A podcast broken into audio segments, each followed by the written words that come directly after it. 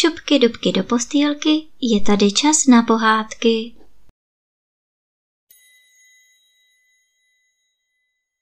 Dnes vám budu povídat 23. kapitolu z knížky Edudant a Francimor.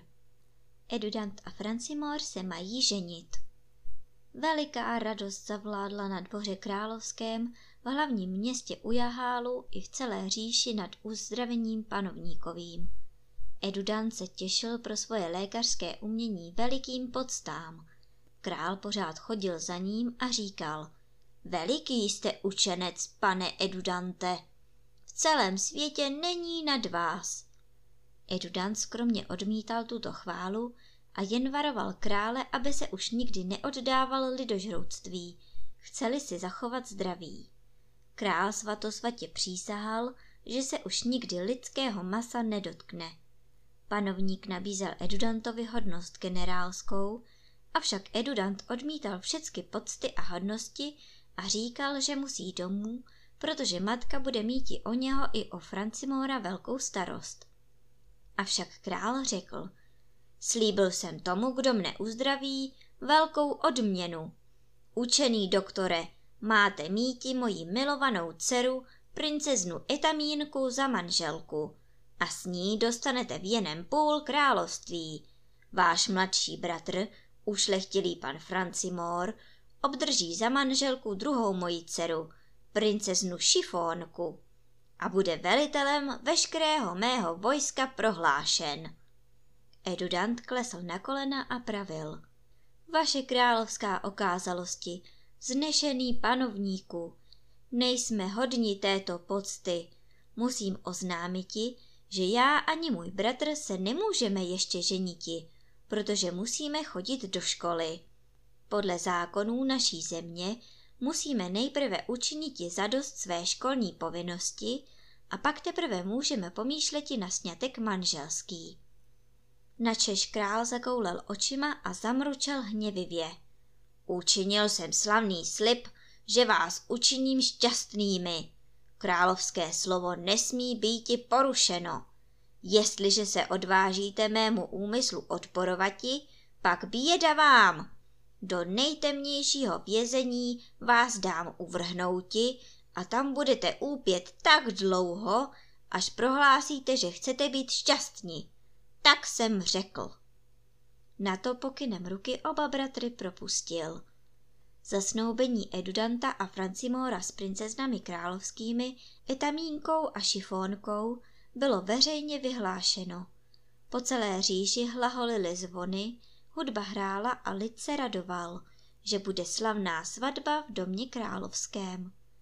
Oba ženichové museli většinu dne trávit ve společnosti svých snoubenek a jejich matky. Královna velebila své dcery a jejich vychování. Etamínka pravila, vyzná se v jazyce francouzském a dovede na klavír zahráti různé kousky pro poslech. Šifónka naproti tomu je spíše domácí povahy a je dobrá hospodyňka. Absolvovala s výtečným prospěchem kurz šití a kuchařský. Když konečně večer směli oba bratři opustit své snoubenky, tu velmi žalovali na svůj osud. Nevěsty se jim nelíbily, obě byly takové zubaté po tatíčkovi. Člověk nikdy neví, pravil Edudant. Jednoho dne dostanou chuť a snědí nás.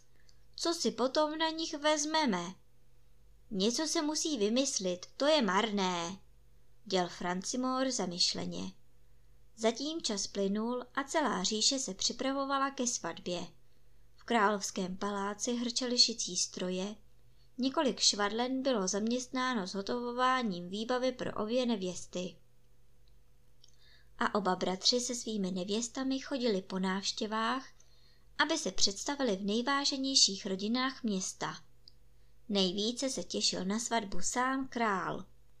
To se zas jednou řádně najím, liboval si. Hostina musí být velkolepá. Musím se odškodnit za to utrpení. Bez toho jsem kolik dní nejedl. Chodil každého dne do kuchyně, aby se poradil s kuchaři. Procházel se po kuchyni, koukal se pod pokličky a ochutnával pokrmy. Při jedné příležitosti spatřil školní mládež, která si na dvoře hrála s míčem. Jaké jsou to děti? zeptal se král stráže. Vysvětlili mu, že ty děti patří k družině Edudanta a Francimora. Král si dal děti zavolat, každé ohmatal a ke každému si čichl. Hm, řekl si, dětské maso, náramná pochoutka, jemné, delikátní, hmm, a je moc zdravé, to říkají všichni lékaři. Nezůstává ležet v žaludku. Jenom tento jsou moc hubené, nic na nich není. To je proto, že pořád běhají. Musí se zavřít do posady a pořádně krmit. Svatba se bude konat za 14 dní. Do té doby musí být vykrmené. Podle královského rozkazu pochytali služebníci školní mládež a zavřeli ji do posad. Král uspokojen odebral se do svých komnat. Usedl na pohovku a přemítal o různých pokrmech a jejich úpravě. V tom vstoupil komorník Cerdaleofron a oznámil králi, že pánové Edudant a Francimor si přejí s ním mluvit. Nechť vstoupí, řekl král milostivě. Edudant a Francimor vstoupili do komnaty a hluboce se králi uklonili. Čeho si přejete, chlapci? Otázal se král v dobré náladě. Vznešený panovníku, počal Edudant. Právě jsme se dověděli, že naše družina byla na váš rozkaz zavřena do posad. A my nevíme, za jakým účelem se tak stalo, doplnil Francimor.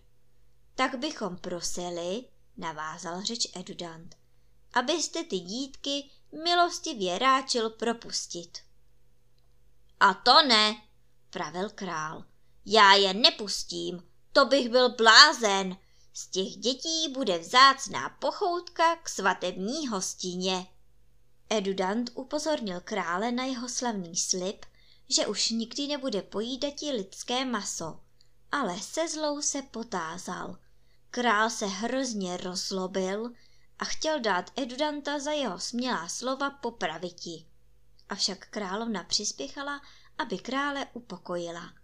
Obávala se, že by takovým způsobem byla svatba pokažena a její dcera by přišla o ženicha. Král si dal říci, jenom pohrozil Edudantovi prstem a pravil. Ať už nikdy neuslyším od tebe takové řeči. Mohlo by tě to mrzet.